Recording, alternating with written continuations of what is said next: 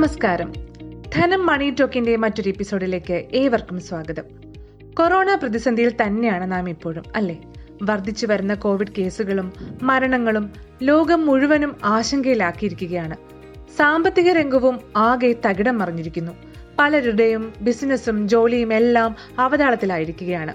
ഈ അവസരത്തിൽ പല കുടുംബങ്ങളും കടമെടുത്തും ലോൺ തിരിച്ചടയ്ക്കാൻ എന്ത് ചെയ്യണം എന്നുള്ള ഭയത്താലും ഒക്കെയാണ് മുന്നോട്ട് പോകുന്നത്.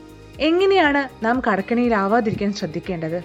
കോവിഡിന്റെ പശ്ചാത്തലത്തിൽ കുടുംബങ്ങൾ കടക്കണിയിലാകാതിരിക്കാൻ എന്തൊക്കെ കാര്യങ്ങൾ ശ്രദ്ധിക്കണമെന്ന് പറഞ്ഞു തരികയാണ് സാമ്പത്തിക ഉപദേശകനായ Sanjeev Kumar sir. Certified financial അഡ്വൈസറും Progno advisors managing ഡയറക്ടറുമായ സഞ്ജീവ് കുമാർ സാറിനെ സ്വാഗതം ചെയ്യുന്നു. Portfolio management and financial advising രംഗത്ത് ഇരുപത്തിരണ്ട് വർഷത്തിലേറെ പ്രവൃത്തി പരിചയമുണ്ട് അദ്ദേഹത്തിന്. സ്വാഗതം സാർ. ഇന്ന് നമ്മുടെ പോഡ്കാസ്റ്റ് കുടുംബങ്ങൾ കടക്കിണിയിലാവാതിരിക്കാൻ ഈ പശ്ചാത്തലത്തിൽ കൊറോണയുടെ പശ്ചാത്തലത്തിൽ എന്തൊക്കെ ശ്രദ്ധിക്കണം എന്നതാണ്. സാറിന്റെ നിർദ്ദേശങ്ങൾ പറയുമല്ലോ. കടക്കണിയിൽ ഒരാൾ വീഴുന്നത് എന്തുകൊണ്ടാണ്? ഒന്നുകിൽ വരുമാനം കുറയുന്നു അല്ലെങ്കിൽ ചിലവുകൾ കൂടുന്നു.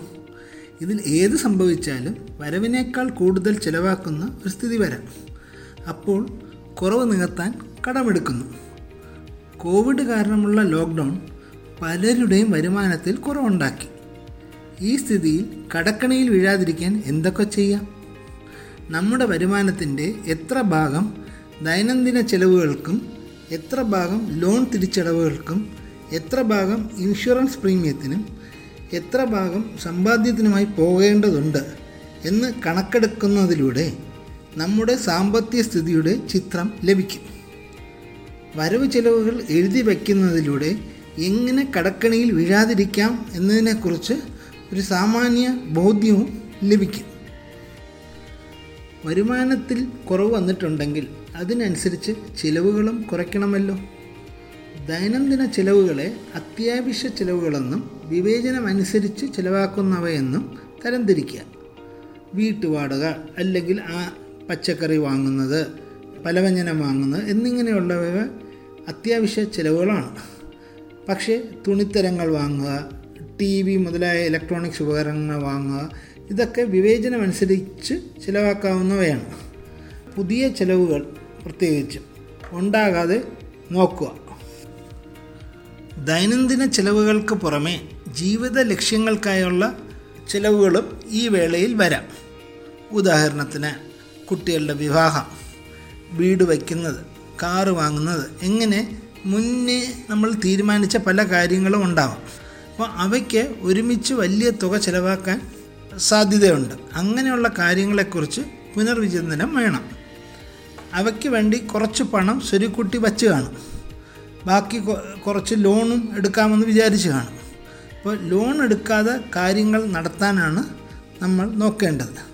വിവാഹങ്ങൾക്ക് ഏറ്റവും കൂടുതൽ പണം ആഭരണങ്ങൾക്കും വസ്ത്രങ്ങൾക്കും ചിലവാക്കുന്നതാണ് കണ്ടുവരുന്നത്. കോവിഡ് കാരണം കുറച്ച് ആളുകളെ മാത്രം ക്ഷണിച്ച് വിവാഹം നടത്താനേ സാധിക്കൂ.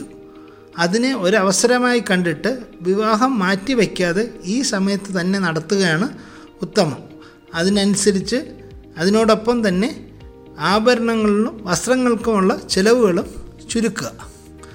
വീട് നിർമ്മാണം നീട്ടിവെക്കുക. കാറ് വാങ്ങൽ നീട്ടിവെക്കുക. ഇപ്പോൾ പണം മിച്ചം പിടിക്കേണ്ട സമയമാണ്. ആർഭാടത്തിന്റേതായ അല്ല എന്നും മനസ്സിലാക്കുക. ലോണുകൾക്ക് മോറട്ടോറിയം പ്രഖ്യാപിച്ചിട്ടുണ്ട്. പക്ഷേ മൊത്തം പലിശ അടവ് കൂടുമെന്ന് പറഞ്ഞ് ബാങ്കുകൾ തന്നെ നിരുത്സാഹപ്പെടുത്തുന്നുണ്ട്. പലരും മോറട്ടോറിയം സ്വീകരിച്ചിട്ടില്ല. ലോക്ക്ഡൗൺ കാരണം വരുമാനം കുറയുകയും അതുകൊണ്ട് മൊത്തം ചിലവുകൾ വരുമാനത്തിനെക്കാട്ടിലും കൂടുതലാണെങ്കിൽ മൊറട്ടോറിയം സ്വീകരിക്കുന്നതാണ് ഉത്തമം.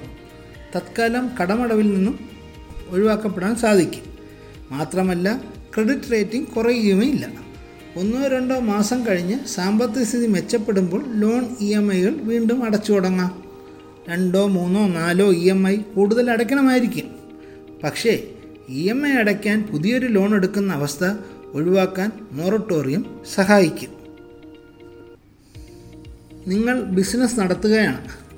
ലോക്ക്ഡൗൺ കാരണം കച്ചവടം കുറഞ്ഞു. അല്ലെങ്കിൽ നിങ്ങൾ ജോലി ചെയ്യുന്ന സ്ഥാപനം ശമ്പളം നൽകാൻ കഴിയാത്ത അവസ്ഥയിലാണ്. ചിലപ്പോൾ ജോലി നഷ്ടപ്പെട്ടെന്നും ഇരിക്കും.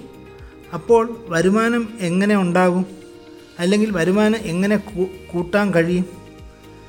നമ്മൾ പുതിയ വരുമാന മാർഗങ്ങൾ കണ്ടെത്തണം.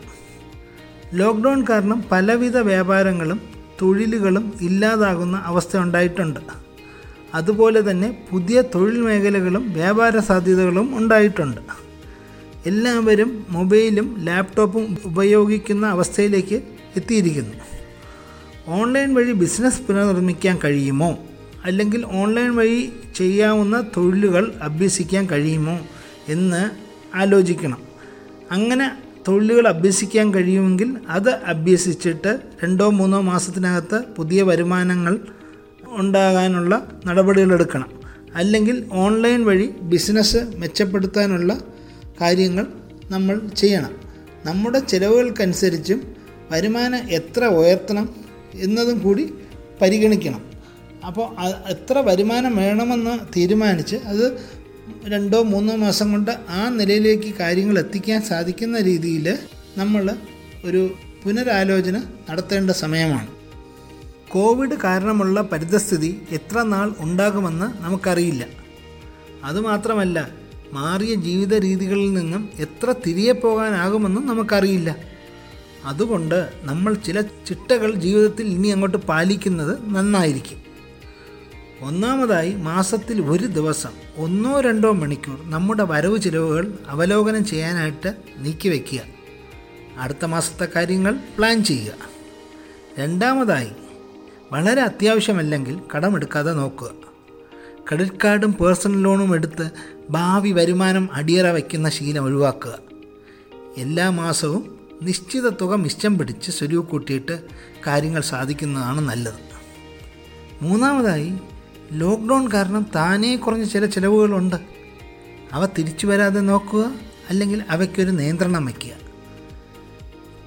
നാലാമതായി പറഞ്ഞാൽ ഒന്നിൽ കൂടുതൽ വരുമാന മാർഗങ്ങൾ ഉണ്ടാക്കാൻ നോക്കുക.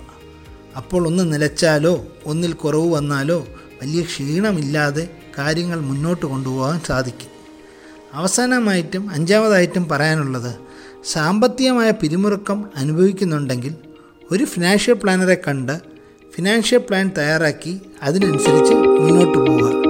എല്ലാ പ്രശ്നങ്ങൾക്കും പ്രത്യേകിച്ച് സാമ്പത്തിക പ്രശ്നങ്ങൾക്ക് അതൊരു വലിയൊരു പരിഹാര മാർഗമാണ് താങ്ക് യു സർ കോവിഡിന്റെ പശ്ചാത്തലത്തിൽ സാമ്പത്തിക പ്രതിസന്ധിയിലേക്ക് നാം വീഴാതിരിക്കാൻ നമ്മുടെ കുടുംബങ്ങൾ കടക്കിണിയിലാവാതിരിക്കാൻ ഉടനെ എന്തൊക്കെ ചെയ്യണമെന്നാണ് സർ ഇവിടെ പറഞ്ഞു തന്നത്.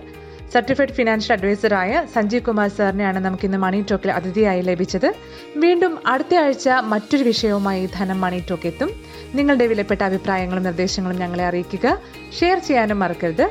This is Rakhi Parvathy signing off നന്ദി.